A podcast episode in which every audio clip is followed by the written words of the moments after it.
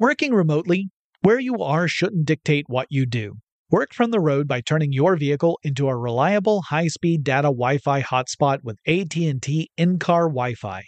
On the network that covers more roads than any other carrier, take your work on the road and AT&T will be there to keep you connected. Connect up to 10 devices and stream conference calls, finish up that presentation, or answer last-minute emails. Why wait? Go to att.com slash in-car Wi-Fi today for free trial eligibility. Based on independent third-party data, number of devices varies by manufacturer. Always pay careful attention to the road and don't drive distracted. Wi-Fi hotspot intended for passenger use only when vehicle is in operation. Compatible device and vehicle required. Running a business is no cakewalk, but with SAP Concur Solutions, you can be ready for anything. You can manage travel, expenses, and AP all on one platform that's packed with AI and best practices, and that delivers it all through an easy, clear, I can't believe how simple that is experience. So, while not much can be done about that guy who never fails to burn the microwave popcorn and stink up the entire office, with SAP Concur, you can easily handle almost anything else. Take control of your business finances today at concur.com. That's C O N C U R dot com. When you think about the future, what kind of technology do you envision? Whatever the future holds, artificial intelligence will undoubtedly be at the heart of it all. Join Graham Class as he hosts season two of Technically Speaking, an Intel podcast, and hear from the minds transforming healthcare, retail, entertainment, personal computing, and more with the help of AI. Tune in every other Tuesday and explore the latest technology that's changing our world today and creating a more accessible tomorrow. Listen to Technically Speaking, an Intel podcast on the iHeartRadio app, Apple Podcasts, or wherever you get your podcasts. Welcome to Tech Stuff, a production from iHeartRadio. Hey there, and welcome to Tech Stuff. I'm your host, Jonathan Strickland. I'm an executive producer with iHeart Podcasts, and how the tech are ya? So, yesterday we published a an episode called Lighting Up the Holidays that originally published back in 2019. Today, I'm going to do one from 2017. This is a, a, rerun of an episode called The Tech of Stranger Things. It's still somewhat thematic because we have a discussion about holiday lights in this episode as well. Jess Royal and John Hilton were guests on this episode. Both of them had worked on the uh, set of Stranger Things. And yeah, it was a great discussion about the technical issues that go on to making a show like Stranger Things work, particularly a show that's set in an earlier era, that being the 1980s, and trying to make sure that everything feels genuine. It, it's actually tricky because, as you are aware, most of us don't hold on to our technology for that long. Making sure we have the right tech is tricky. Anyway, I hope you enjoy this episode, The Tech of Stranger Things, which originally published October 25th, 2017. I have to thank my two special guests who have joined me for this episode of Tech Stuff, Jess and John, who both have worked on multiple projects, but the one we're t- talking about specifically today is uh, the Netflix series Stranger Things, a show that I binged immediately when the first season came out and uh, fell in love with it, not just because I recognized some of the people in it, but because it really felt to me like it, it didn't feel like a show set in the 1980s. It felt like a show that was made in the 1980s and somehow disappeared and then resurfaced 20 years later. And it's, it, it's so evocative. And I wanted to have both of you on to talk about your roles in making this show uh, what it was. So we're going to talk today about sort of the tech side, the, the behind the scenes side of making a show and, and the work that you do and how that ends up contributing to this overall effect, whatever the show may be or the movie, whatever the project is. Uh, in this case, we're talking about something that is a period piece, but you know, obviously there are other ones where you have a very different feel for whatever the, uh, the project is. So I'm going to start with, uh, you, John. John, you are a rigging gaffer. Yes. Tell listeners who have seen, I'm sure, the term gaffer in the credits, what that means because I think a lot of folks just don't know. The the gaffer is just a department head that's in charge of the electrical, so electrical distribution and lighting. Um, I think the term comes from old man, Yeah. who was the old man on the crew. He's in charge of the lighting. Yeah. Yeah. I, they have a, uh, the term gaffer in, uh, in Lord of the Rings, actually. Samwise Gamgee's father is called the old gaffer. Uh, I say that because I'm a Lord of the Rings geek. So what are your responsibilities typically on a, on a shoot? As a rig and gaffer, I provide the power to the set and any any lighting that we can get up before beforehand before photography, we'll get that done as well. Cool. So you are making sure that all the stuff that needs to work is actually going to work. Yes. An important role on any production. And uh, how did you get your start in in the the business known as show? I was a nanny Uh huh. for a director of photography in 1998, the summer of 98. Uh huh. And I watched his kids during the summer. And after, at the end of the summer, he had me tag along with him to go work on a film. And after the film, he was like, Oh, you'd be great at this. You should move to LA. I got my friends that can hook you up at a camera rental house and you can do that for a little while. And I was like, no, I don't want to do that. I, I want to move to New York City and be a bum. So, uh, I didn't get into it right away. I was a maintenance man in an apartment complex and all my tools were stolen. Oh my. And I was like, I'll go work on movies now. A circuitous, circuitous route to get Yeah. there. So did you have a uh, background in electrical work before you even got into the movie? a little bit. I've, I've done like, my dad does HVAC, so I kind of dabbled in that and Uh-huh. doing the whole maintenance for apartment complex thing. I kind of understood electrical systems. Right. So you then take that understanding and you start porting it over to the production side where I imagine it's a, a, uh, a fairly, uh, uh, strenuous process to make sure everything is wh- how it needs to be because obviously any time on any set is money. So anything that takes extra time is going to cost uh, the whole production extra amounts of money. So I imagine that's a fairly high stress environment. It is. Yeah. It, uh, I don't get a lot of sleep. I always call Jess a workaholic, but really it's me. I do it all at home and she doesn't see it.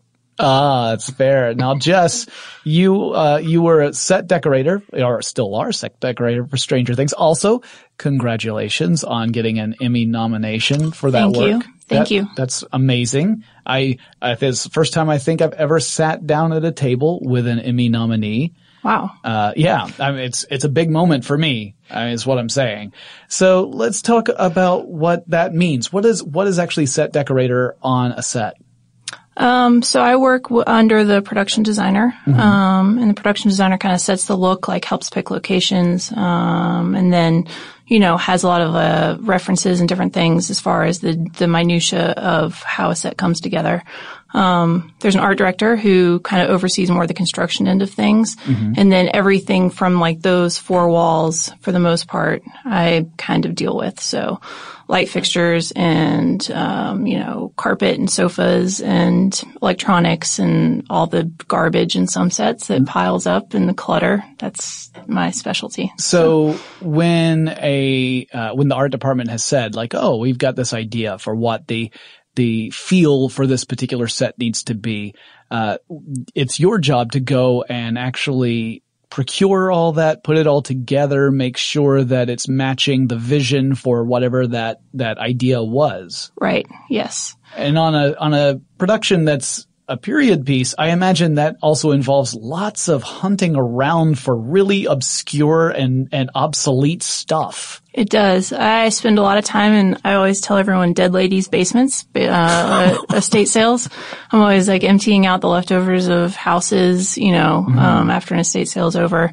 Um, and, you know, and Stranger Things is one of those weird shows, especially where everything's a little bit interactive, kind of, which is why, um, that's why I wanted John to be here because he's, I think he sold himself short a little bit as far as like just preparing, uh, or providing power to a set because we had so many interactive elements, you know, lights and otherwise that um, kind of had to be period and had to be functional and do a bunch of different things. So Yeah, a good example of that would be, of course, the, the Christmas lights make a, play a huge role in that season of Stranger Things. I mean, it's, it's a communications device, uh, and I don't know how many of my listeners know this.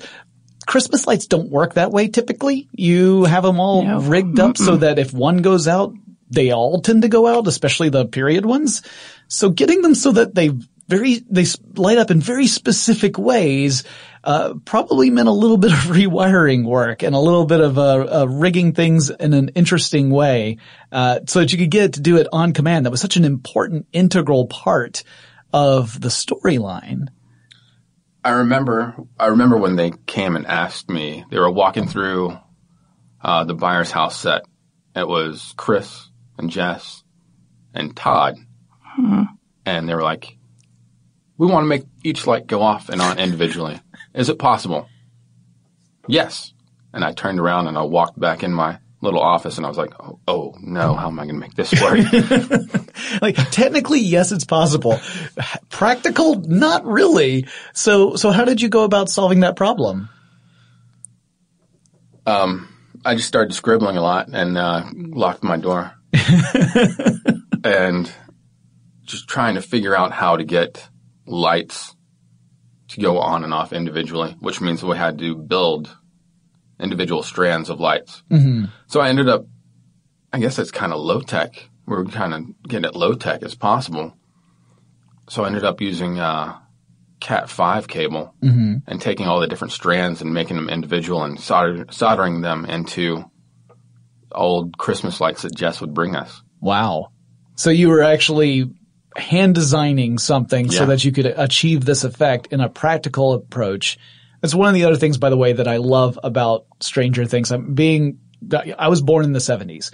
So seeing, uh, not just something that uh, is set and appears to have been made in the 80s, but to rely so heavily upon practical effects, uh, that warms my heart because I, I grew up watching films that relied heavily on practical effects. And I think it is very important to get across that same feel in order to get the effect that you want and not, uh, rely too heavily on anything that's, uh, computer generated. Not to dismiss computer generated. It certainly has a place in storytelling, but it, to me, at least, and maybe this is my own bias, has uh, it it just it just has a different look and a different feel. Oh, and, yeah. you know, Yeah. there's something genuine about practical effects.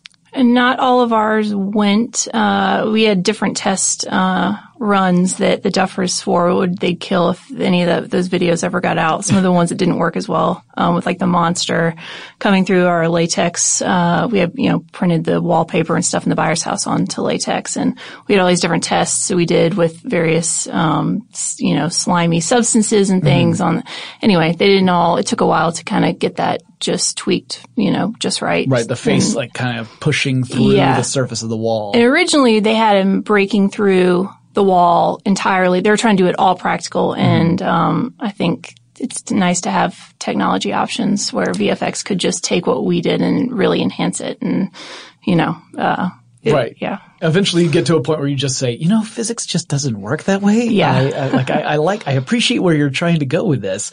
Yeah, I love that there was a, a latex approach, a practical approach with that too. Because I mean, uh, uh, I I also full disclosure, I, my sister's a puppeteer, so I see the puppeteer side of sort of this kind of stuff all the time. And to appreciate practical effects where you're using something like a latex sheet and you're using some form of whether it's uh, an actor, a mask, a puppet, or whatever to to create that effect. I mean, there is something really visceral and and the textures are really impressive. It, it's something that goes again beyond just that. Oh, that's a very clever animation, uh, and and also it just shows a, a, a level of care that you know you have to have all of that work back behind the scenes to get that effect to happen on on screen uh, that is happening in real time somewhere. It's it's it's not a bunch of people staring at a green wall pretending like they see something that is really effective and then having to react to nothing at all. They actually have stuff to react to in those practical effects. Uh, uh, I am not an actor that's good enough to react to a green screen with and and make that at all convincing. I I need to have some sort of monster thing coming at me so that I can really you know be somewhat convincing in my response. And the Christmas lights is the same thing because we, um, you know, I think it looked a lot more authentic and, and better to have it practical. But even um, there's like the scene where Holly, the the young Wheeler daughter, is like mm-hmm. following the Christmas lights down the hallway. Um, and I think if we didn't have all of those actually lighting up and her having that direction and sort of all the interaction, you know, with the lights and, and actors, it wouldn't have been the same. No, you wouldn't be able to get that tension. Yeah, that's a, a, a great moment. So tell me also, I mean, the Christmas lights, I think that's one of those that I, that I definitely wanted to hit upon because it's a deceptively simple technology that ends up actually requiring thinking outside the box in order to get the effect they wanted. So, you know, requiring you to actually solder things. Weeks. Weeks. Weeks of soldering. Wow. So if you had to estimate, like how many weeks are you talking about for that, just to make sure you could get that effect to work properly? It was two. Two, two weeks. weeks. That's, I mean, that's a lot of work to get yeah. Christmas lights to light we, up. We built, I think we only built out of the 20 that we were going to build, we only built 17 mm. because that's all we had time to do on, right. on top of everything else that we had to do. Oh, sure. Yeah. Yeah. So because then they would so they would solder these little strands, you know, uh-huh. onto the sockets, and then we I had it involved me going back to props. Um, the lights that Joyce originally buys at Melvald's um, props, I guess, it just sort of had newer lights in the box and wasn't really thinking about the bigger picture. So mm-hmm. we had to go back and have switch those out for the older strands that have like the green and red twisted sort of look, right? So that we could that that was the easiest thing for us to copy. So they would finish soldering, and then we would paint them green and red and twist them all together. Um, you know, so there's like a whole there's a whole collaborative effort. Uh, That's uh, that some serious continuity yeah. right there, yeah. making sure that like because I mean I I see a lot of movies where clearly that that level of care was not quite taken. You'll look at something and think like that's not even the same prop as what he was holding a second ago. So having that kind of level of detail is really cool. Uh, so I assume there was someone just like actually just manually operating those lights uh, yeah. Uh, for all those sequences. Uh, we had a, our dimmer board operator, Jim Dorneman. Uh-huh. He he programmed all that and operated in real time. Operated in real time. Wow. He's another one of my heroes too, because these guys, because it wasn't because the Christmas lights were one thing, and then um, there's also like the scene with the lamps and in in the bedroom, mm-hmm. um, and Winona having to, you know, bring the, I guess we never had a scene. At first they were going to show her like bringing all the lamps in and setting them up and that was going to be like a whole other nightmare. But, um, once they were sort of, you know, there, just getting those programmed right to mm-hmm. do that effect, um, Jim stayed late with me one night and just like, we did, you know, kept practicing and, and getting all that down. So see, to me, that's really cool because it's not just technical. It's, it's a level of performance. I mean, you, you're playing effectively another character in the scene. Yeah. And so, you know, it's, there's, there's all the timing that's required in that to, and again, to get what the director wants in order for that to have the emotional and, and psychological impact on the viewer, which, by the way, incredibly effective because I loved it. Uh, so, you know, I, I, I'm, my hat's off to you because I, I occasionally am a performer, but I couldn't do any of the rest of it. Whereas you guys are doing all of that. So I'm really, I'm really impressed. Working remotely, where you are shouldn't dictate what you do. Work from the road by turning your vehicle into a reliable high-speed data Wi-Fi hotspot with AT&T in-car Wi-Fi. On the network that covers more roads than any other carrier, take your work on the road and AT&T will be there to keep you connected. Connect up to 10 devices and stream conference calls, finish up that presentation, or answer last-minute emails. Why wait? Go to att.com slash in-car Wi-Fi today for free trial eligibility.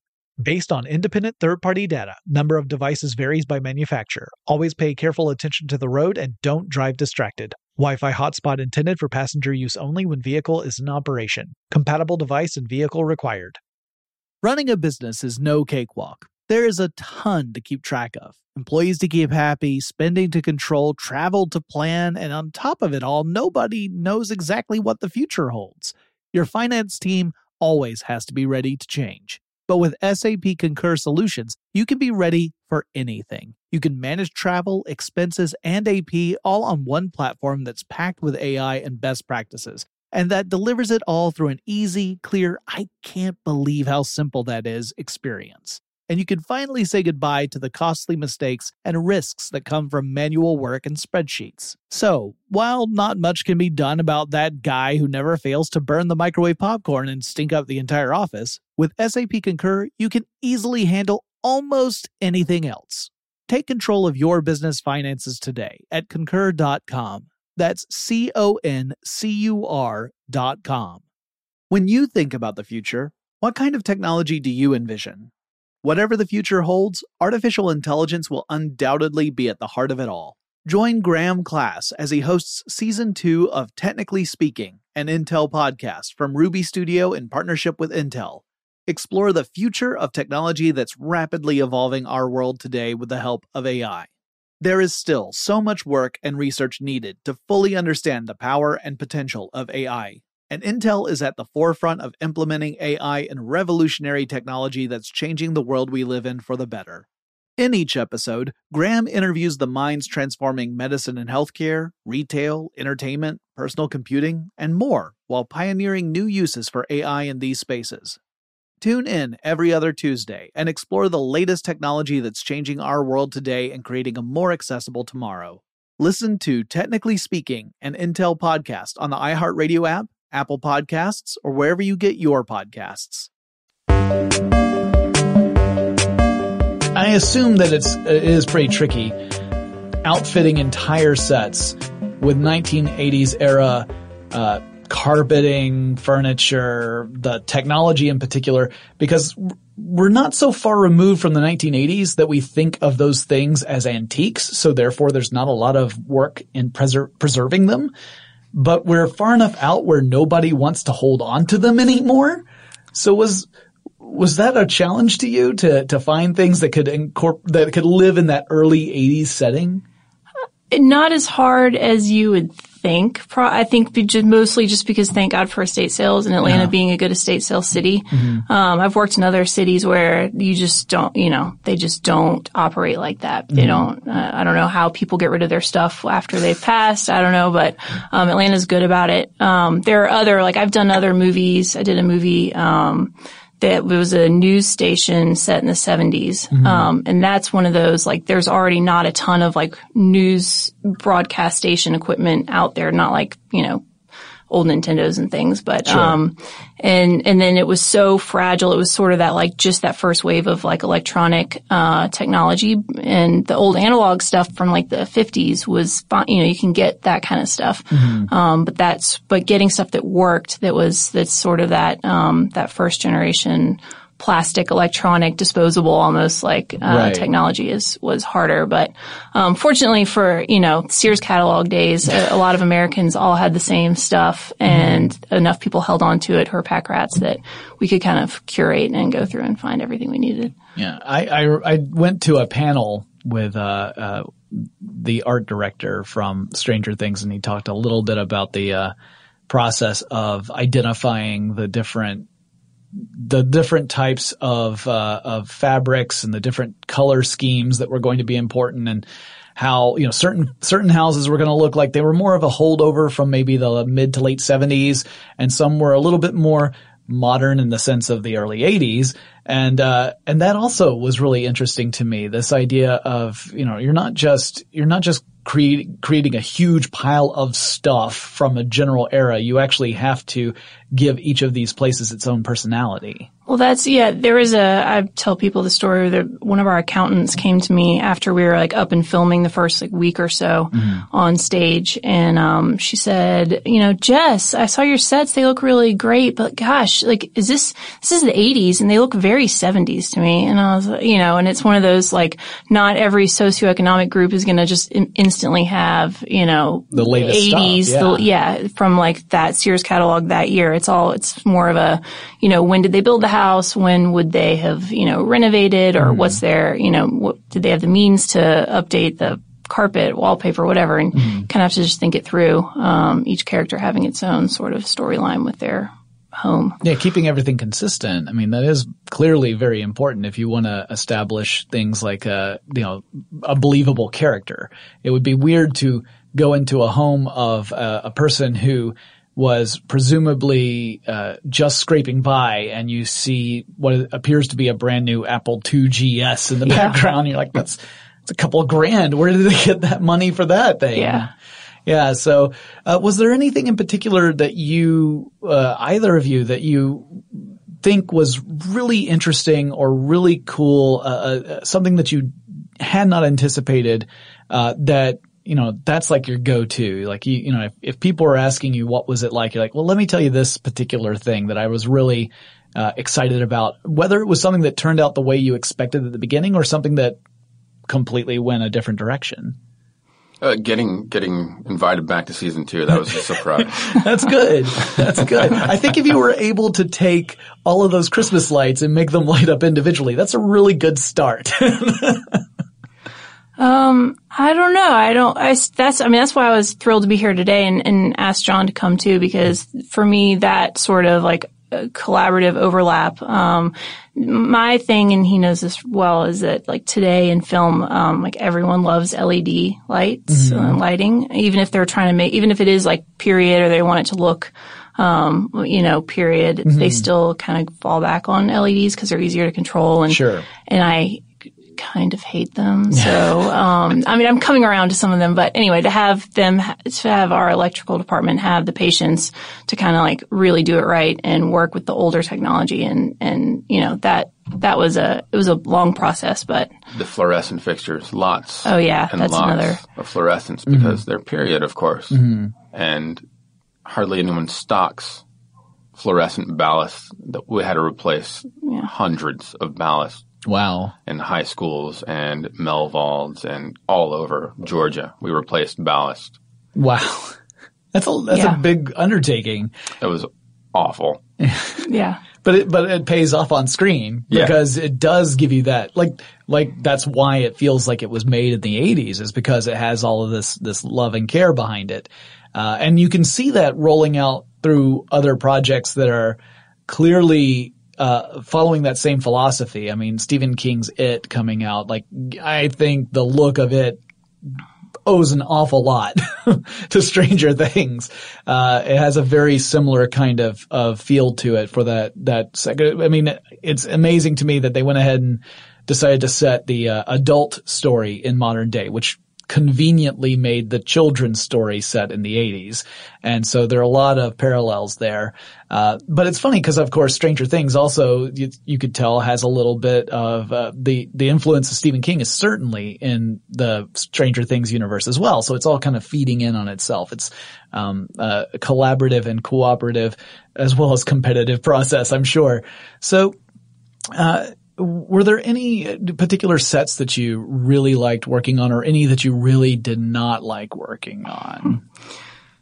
I don't, John, I probably will have different responses, but, um, I mean, the Byers' house is one of the, I tell everyone it's like its own sort of character that we, you know, it's, at least we shot it in a, for the most part, chronological order because we really literally destroyed it completely, um, as we went and, you know, Joyce ripping things apart and monsters smashing things. And, um, I will say it was, it was towards the end of it when all the Christmas lights were up and like half pulled down and it was an absolute nightmare for the shooting crew. I mean, for a boom operator to operate in that setting was just like, it's, uh, you know, it's, everyone was getting like tangled and, um, it was, yeah, it was truly like a, it was a, it was kind of fun to watch it progress, but it was a, uh, it, it took a lot of patience. There are not, not every shooting crew would be cut out to kind of handle that, that setting. I, I'd the, my least favorite was the, the high school because we had again we had to go in and replace every fluorescent, most of the ballast in there, and then towards the end of it, when they had the the scene with Eleven and the monster, everything starts to go crazy and flickers. We had to take everything out and we reinstalled our own LED strips throughout the school so we could make everything flicker on and off. That's a lot of work. It was a lot of work. And it wasn't Yeah. even just LED tubes. It was like, 'cause they were soldering again. I just would see, you know, uh, you guys were on location, soldering Yeah. in some old classroom. putting LED strips in like t- tubes or whatever you were doing. Um, yeah, that was Well, what was what was it like working in? Uh, did they the the facility wasn't that set in an old building in Emory? yeah Hawkins Lab. Yeah, Hawkins Yeah. Lab. How was that experience? I'm, you know, I, there are a lot of shows that film there. Um, I feel like we were still on the early wave of like some of the shows that were like really working on all the different floors and stuff. So like, especially John and having to go up and, and put, you know, move ceiling tiles out of the way to run cable and stuff is like you're for the first time in 40 years, you know. You were you were you were the explorer that Yeah. everyone else got to We benefit found off of. we found all the rat feces. Yeah, yeah. Um, Well, for people who don't know, can you talk a little bit about the the building itself where uh, the Hawkins lab was? Because I think you know, again, you, you, everyone sees it in the show, but they don't know what the actual space was. They might just think, "Oh, was that just a, a set on a studio?" And in fact, it, parts of it, at least, were very much in a real building here in Atlanta. Yeah, we, I will say like when we were first, when the Duffers were first here and we were going to, you know, film Stranger Things in Atlanta and full disclosure, I s- sometimes location scout when I'm not decorating. It's like my secret job. So, um, so I was doing a lot of the like early scouting, trying to figure out what Hawkins Lab was going to be and how undercover and small it was going to be or how big and, um, you know, just what the look was going to be. Or yeah. whatever it might be. And I we didn't all agree. I, I felt like that building at Emory with its metal facade and kind of craziness on the outside was a little like ostentatious for a secret sort of government facility. But, um, anyway, but it, they loved, I mean, it is a, a pretty impressive building and it's very distinct and what they did with it in post, like putting the satellites and stuff on top, it made it all kind of work. But, um, yeah, it's, uh, it's on Briarcliff here in Atlanta and it's an old mental hospital. Um, and uh, yeah, so it's truly creepy. um, it's not everything works in there anymore. Power's like kind of like hit or miss in some areas, and uh, a lot of leaks and things. lots of leaks. It's yeah, So it must have been a tough one to work in as well. John, did you did you have a lot of challenges going through all that? I mean, It, it, it's just like that place. They just stopped one day and everyone left, Uh-huh. and then people came in behind them and trashed the place. uh huh. So there was broken glass everywhere. There were needles everywhere. Oh, and just trying to figure out what, like how to power, how does this light come on? Right. Where, and you have to trace it all the way down, sometimes to the floor underneath you or the subfloor underneath you. It was definitely a challenge. Wow. So I'm I'm sure that was one of the the more difficult ones to actually to power, make sure that everything was working properly. Uh, yeah, I saw the pictures of sort of the before and after uh, during one of those presentations, and it was really. Um, uh, really alarming actually. There was a shot that was just down a hallway and it was possibly the most creepy looking photograph I had seen in a really long time. Well, it, the one thing I will say is that we had every intention when we first started of shooting, um, like the the sort of Rift Lab um, in Hawkins, like where the tank and everything is. That was the tunnels leading up to that, and the opening scene where he's like getting off the elevator and everything. We were going to do that at Emory, which is they actually have these like underground tunnels um, that are that are it's pretty bad. I don't even know. Yeah, it's like asbestos and all these like, you know, it's just, it's dark. There hasn't been power down there forever. Um, and so at the last minute, I think they'd done these like air quality tests and stuff and they finally said, there's, okay, this is great. The texture is great. Uh, it's authentic, but we like really, we cannot film down here. So we ended up, um, copying the general look of it on our stage and we built Nice. a series of tunnels that were a lot more, um, easy to control from a lighting standpoint and every other aspect. So Right. You don't have to worry about breathing in carcinogenic yeah. air. I mean, we do that. I feel like the like John and I and our crews that are there, you know, beforehand so early Sure. Working on places, um, especially those guys with like the, the the ceiling tiles are the hidden. That's what is above those is uh the real, you know. There's yeah. Yeah, there's there's a whole treasure trove of, of filth. and- exactly yeah. Um, so exciting. so we deal with the worst of it, and then I think shooting crew has a little better time by the time they get in there. It's all been cleaned up a little bit. Right, so- and then of course then you have you know the very pampered people, the actors. That's fantastic. Oh yeah, yeah, yeah. They complain a little bit about it being a little chilly outside. Like, listen, when we came here, there was no power, water was coming in, and there were rats everywhere. So There's some sets like in season two, um, which you know we can kind of leave everyone to sort of experience later this month. But um, it's there is an arcade. And just know, like, I, when we finish all this, I'll show you the photos. But the before was like an old um, laundromat, dry cleaner place that had been sold, closed down, leaky roof, all the same stuff. Um, and the hoarder had taken it over, and it was like to the ceiling with like mattresses and diapers and like whatever garbage. Um, Wow.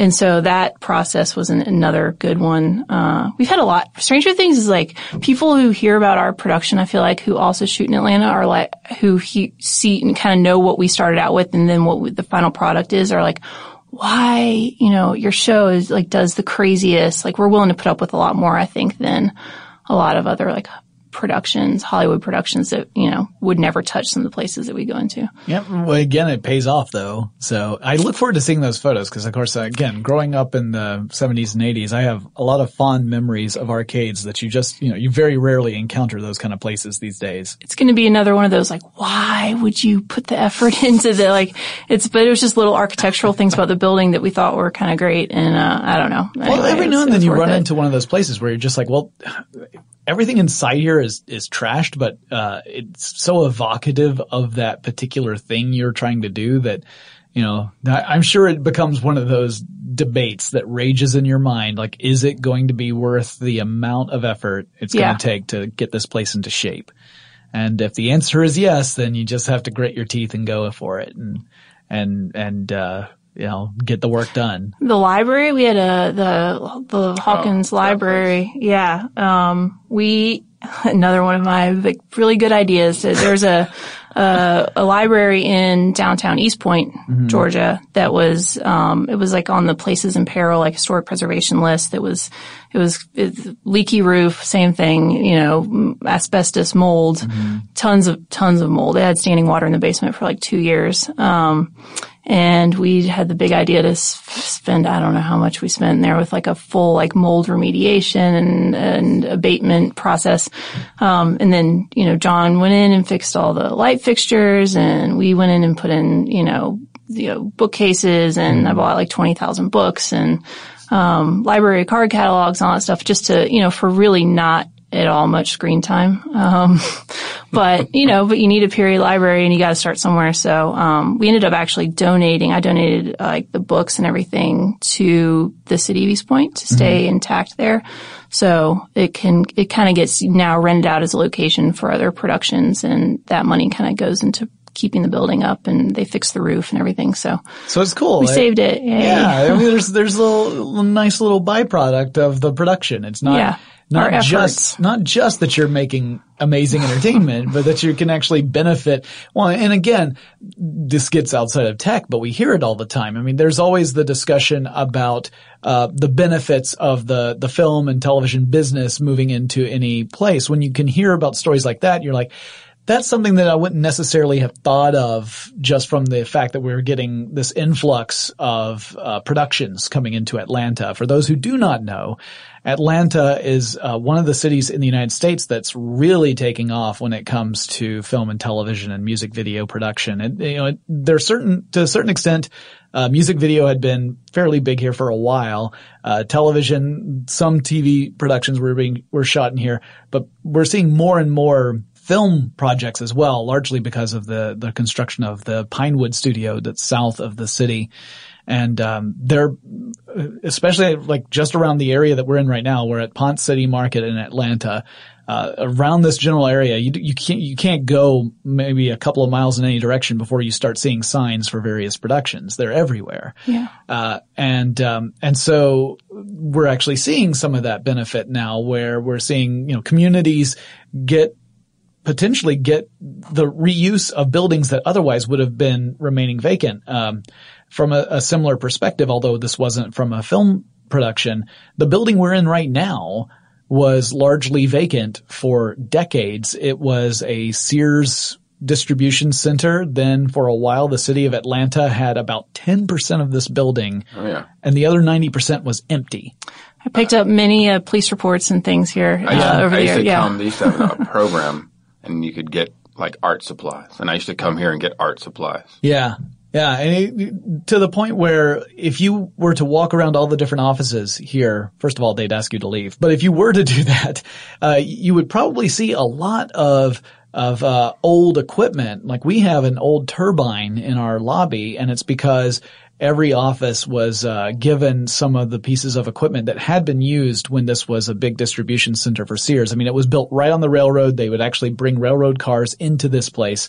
So every office has some some element of that worked into it, uh, and uh, it's it's again just one of those reminders of the history of the place that for decades went just completely unused.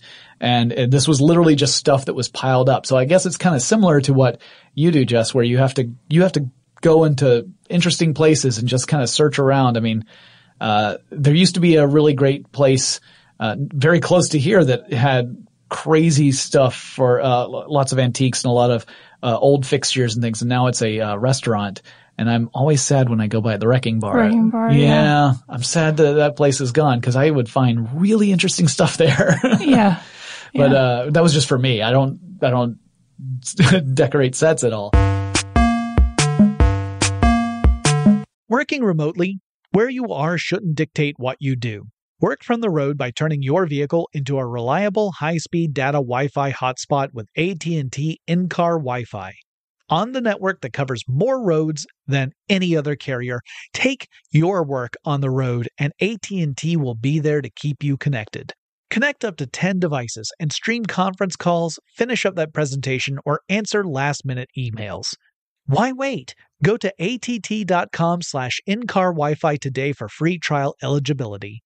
Based on independent third-party data, number of devices varies by manufacturer. Always pay careful attention to the road and don't drive distracted. Wi-Fi hotspot intended for passenger use only when vehicle is in operation. Compatible device and vehicle required. Running a business is no cakewalk. There is a ton to keep track of. Employees to keep happy, spending to control, travel to plan, and on top of it all, nobody knows exactly what the future holds.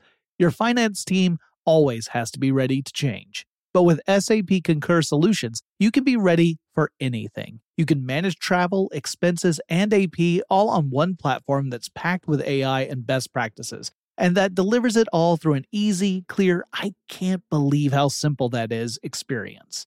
And you can finally say goodbye to the costly mistakes and risks that come from manual work and spreadsheets. So, while not much can be done about that guy who never fails to burn the microwave popcorn and stink up the entire office, with SAP Concur, you can easily handle almost anything else.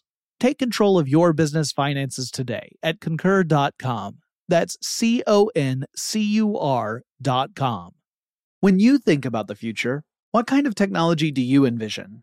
Whatever the future holds, artificial intelligence will undoubtedly be at the heart of it all. Join Graham Class as he hosts season two of Technically Speaking, an Intel podcast from Ruby Studio in partnership with Intel.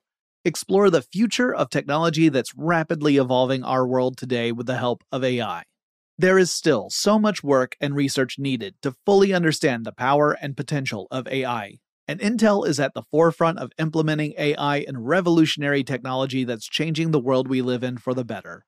In each episode, Graham interviews the minds transforming medicine and healthcare, retail, entertainment, personal computing, and more while pioneering new uses for AI in these spaces. Tune in every other Tuesday and explore the latest technology that's changing our world today and creating a more accessible tomorrow.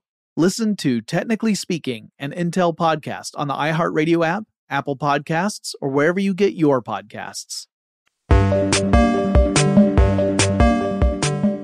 So, uh, uh, what do you think out of maybe not just Stranger Things, but every anything, any production you've worked on? What is the the most interesting uh, piece that you have ever found for a production? Well, this um, the, the the movie I was talking about that was uh, uh, took place in a television station.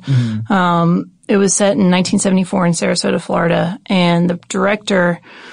I don't know if he completely understood. He's a little bit of a savant and, and wanted to have like a full working broadcast studio from that era. That So not just look like one, but actually work. literally working, which yeah, exactly. Like monitors and a control room and cameras and, and all of it and all the editing and, um, and this is all still like film and stuff. Sure, reel to reel tape um, stuff. yeah.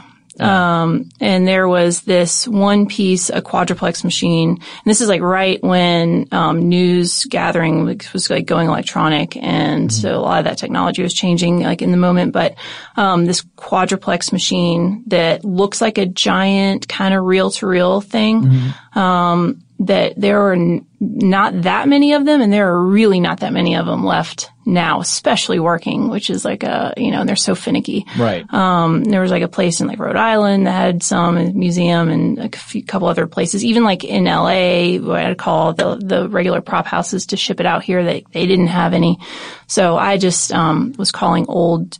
TV stations, not that anyone has phones or answers their phone anymore anywhere. It's like an annoying, another annoying landline um, thing. But um, so I was just driving around. We were filming in Savannah, and I was driving like on the weekends to smaller towns that used to have news stations, um, just like looking for like that one place that has an attic or a basement that just stashed all the stuff and never threw it away.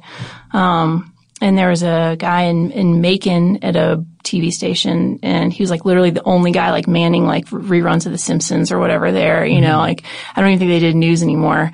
Um, but he came to the door and I was asking him about like old equipment and um, he's like, well, we do have this old site out in the swamp that we used to use like as a studio. And I was like, do you think you have a quadruplex machine? And he's like, oh yeah, I got that. I got like two of those out there. And I was just like literally, um, yeah, that was like the best moment. And then so we, I get in this guy's truck and we ride out to the swamp and, uh, leaky roof, no power, um, you know, same thing we always are dealing with. Um, but yeah, there in the corner in like a dry corner was like this uh, quadruplex and a bunch of other stuff that was really useful to have too. We were able to kind of tinker and get it to work. And, um, that was my, that's by far my, my like prized possession of, of all the things I've ever found. Yeah. Nice. I love it. It's uh, sort the sort of challenges you don't necessarily anticipate until you uh, encounter one of those auteur directors who has that that strong dependence upon authenticity. I, I'm sick of control panels, Jess. No more control Oh, That's panels. another, yeah, like season two is a, um, yeah, we, you guys will see when that comes out, but there's a, we did a, a whole control panel in the Rift Lab this time that we needed to be able to really control rather than like getting prop ones, which was kind of what we had the first season and something I was never really that happy with. Um, we, I had probably the bad idea of um, designing my very own um, control panel with all these separate like old boat LED lights and indicator lights and all these different things that I I was trying to get John in like really early last season to help start like figuring out how we were going to power each one and have each one on a separate control. And I was told there would be no flickering in season two because that was a big, it was a big expense for production. Uh huh. And then, Then and there- you'll see. the whole, apparent- the whole board is a flickering mess of like say. yeah yeah. I was like, yeah. I like, uh, I, I feel like, I feel like a little bit of it has been spoiled for me, but I, I will, I'll go into it just knowing there may be a flicker or two in season two. I don't know. Maybe, I don't know. I, I haven't seen any of the footage, so I'm not sure. Yeah, maybe that all got cut. I wasn't even there when it happened. So Yeah, that was kind of a nightmare. And, um, we've done all kinds of like, even season one, um, in the quarry, which you would think like that's, you know, probably not even that much from a set deck standpoint. And there, and there wasn't, except they wanted to light some of that scene with search and rescue where they find, um, Will's body or not real body, but you know, um, they wanted to light that practically. And so we needed period whacker lights. Um, and just like the logistics of like me, me finding the lights that were the right searching, searching the surplus government auctions. government auctions is my other go-to. Um, and so we found some in like Tennessee, sent sent transpo guys up there to go pick them up and bring them back, and then just John assessing that for the first time is uh you know this like archaic mess of wires and different things, and um, but he rewired those and they looked great on camera. Wow. So so Uh, it's it's kind of funny. I I did an interview. It's actually going to be the episode that follows this one, with a guy who was hired to to write a a full kind of like a, a workshop manual of the Ghostbusters technology. and he was given full access to all the different props and stuff, but it was his job to figure out uh, not just what the stuff was, but uh, what it used to be and, and how it actually works in real life. And then how was it in, in the mythology of Ghostbusters altered so that it works for that. And he started looking at all the different pieces. Like just imagine the top of Ecto 1, like the top of that car and all the different uh, accoutrements that were on top of it. And he had to source all of that. And he says, yeah, uh, they went to a junkyard that outside of a NASA site and they got all of that. And I had to figure out what they were and then how does that help you catch ghosts? Is there really a junkyard outside of NASA site? Because that sounds amazing, uh, and I would kill to. I'll, I'll, put you in touch with him. yeah, because he can tell you where they went to get all the the different pieces. Because they had like various pieces of sonar. They had they had an old. Uh, uh, uh, I think it was like an old ground to air missile launch wow case. There was nothing in it. Yeah. Cause apparently that would be bad to get out there. But wow. yeah, so there's, yeah, I'll, I'll get you in touch with him because he can certainly tell you more about where they, they sourced all that stuff. Yeah. Yeah. Cause that was, uh, it was somewhere out west, I know, but, um, and uh, keep in mind, Ghostbusters was made back in the early 80s, so maybe they've tightened up since then. but, yeah. but, it was pretty, it was pretty incredible. Uh, and yeah, learning about that, like that, that experience of having to, uh, to to really find out of the way uh, sources sometimes is uh, fascinating to me because you know, the, I hold on to stuff fairly for a fairly long time, but um, I mean, it's just technology is just one of those things that goes obsolete so quickly, and uh, and all, also there's just so many different parts that if any one part fails, the average person is more likely to either go out and buy a new one and just throw the old one away, or just do without because a repair tends to be about the same amount of money as it would cost to just buy a new one anyway for a lot of the older tech. So I imagine it gets really tricky, especially if they want something that's going to work on screen. If it's something that's just going to be like, all right, well, we just need this, this washer dryer that was back then, but they're never going to use it. We just need it in the background. I guess that's one thing, but if like, we need a working one, that's a totally different thing. Yeah.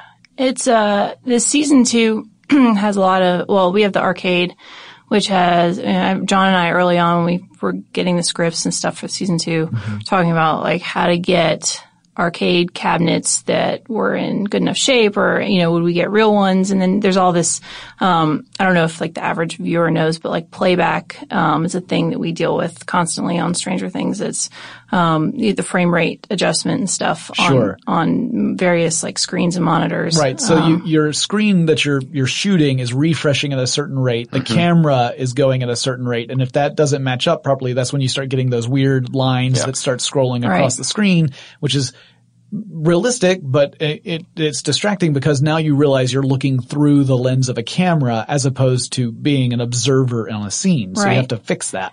Right. And so, and, and even, um, season one was similar to, uh, like uh, the, there's various um, security uh, rooms like at Hawkins Lab, and mm. we, I think I feel like I've bought every like Commodore 64 available because they're they tend to be fairly reliable and mm. easy to work with, and you can input various things into them, and um, so doing something similar, you know, a lot of I think a lot of productions probably would have put like LED screens or LCD, mm-hmm. you know, they would have just updated it with new technology and not dealt with the playback aspect of mm-hmm. running through like CRT monitors mm-hmm. with whatever we need to show on screen. Um, but we're, we try to be as authentic as possible in Stranger Things. And so there's just a lot of, uh, our playback guy was always present. Uh, I felt like on every set, it was always like real monitors. Um, same with the arcade and we did it all pretty practically, um, leaving a lot of those, those old monitors inside the cabinets and then just like running stuff through them and um, adjusting the frame rate. Well, that's, so that's great. I, I mean, again, I just, to me, that stuff definitely pays off. Like, again, it gives that, that feel that you want and, uh, that, that sense that you're watching something that was made years ago. Um, and yet with a modern sensibility. So it's anyone who grew up around the same time I did, I think, just has that deep connection when they see this. They're, you know, cause it feels very Spielbergian in many ways. You know, it just it's very evocative of those uh, those great films and TV series in the 80s. So uh, you guys did phenomenal work to recapture that and to make it feel like it was it, to, on screen. It looks effortless. I know that that's exactly the opposite of what it really was. It was very, very full of effort, but but from uh, an audience perspective, um, it just it just works so well. So I'm really looking forward to season two. We keep hearing rumors about how many seasons there are going to be. I think there need to be as many seasons as there need to be to tell the story, and then we can we can close the chapter on that book and want more. I'm happy with that. Uh, we'll see because who knows what what'll happen down the line. But I am so really excited to see season two and beyond. And um, uh, if you if you could put a word in for uh, they need a, a, a bald guy as an extra. You know, even if he's just like screwing a light bulb in in the background, uh, I'm local. I'm right here. I know I know Randy, so Randy and I go way back. I can uh, just throwing it out there. Maybe I mean, Randy needs an assistant. Yeah, who knows? I mean, yeah, teaching assistant, or yeah. or maybe just like a guy to like deal with all the in- insanely attractive women that he's dating. it's phenomenal, really. I was like, we, I had a discussion with him about that. I'm like, that was to me, like everything was believable up until they showed His me cute girlfriend. uh, yeah, yeah. like I was buying into it right up to that. And he's like, "Thanks, Jonathan. Thanks a lot." I'm like, "Yeah, you're welcome, Randy. You're a good guy." Uh, thank you, Jess and John, for joining me on this show. I really appreciate the opportunity to explore what it is you do and get a deeper appreciation for the work that goes on behind the scenes. And uh, uh, this was phenomenal. I wish you guys the best of, of luck and success in the future. I, and maybe we'll have you on again at some point. We'll talk about some other crazy stuff like, you know, let me tell you what now is the hardest prop I've ever had to find. You yeah. never know when that story's going to change. Totally. well, thank you guys again. Thank you. Thank you. I know it sounds like a broken record, but once again, I have to thank Jess and John for coming into the office and talking with us. And of course, thank you, Ramsey, for landing the interview. It was an amazing opportunity and I think it really turned out great. I very much enjoyed this. Like I said, I'm a huge fan of the show and also just learning more about what goes on behind the scenes on any kind of shoot is fascinating to me. I see all these terms all the time and I don't really have a working knowledge of what they all mean. So we're hoping that in the future we'll get other professionals who have worked on various productions here in the Atlanta area to talk more about what it is they do so we can understand how the best boy turned out to be so darn best. Cause we don't know. We want to know, but we don't know. You might already know, but keep it to yourself because I'm going to ask that best boy when they get them in the, uh, the studio. So you guys just hold on to that. But if you do have any suggestions for topics that you would like us to cover in future episodes of Tech Stuff, or maybe there's a company that I should focus on or a particular person in tech, send me a message. Let me know. The email address is techstuff at howstuffworks.com or drop me a line on Facebook or Twitter. The handle at both of those would be techstuffhsw. Remember, you can watch me record shows live on Wednesdays and Fridays. That happens over at twitch.tv slash techstuff. And there you'll see not just the, the whole process of me recording, but what happens when I make mistakes? Which is more frequent than I care to admit. So come on, watch, and laugh, and learn, and maybe even fall in love. Who knows who will show up in that chat room? And I will talk to you guys again really soon.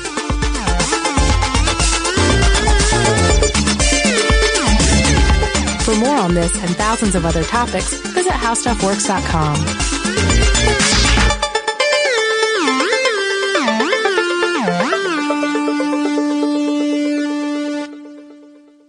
Running a business is no cakewalk, but with SAP Concur Solutions, you can be ready for anything.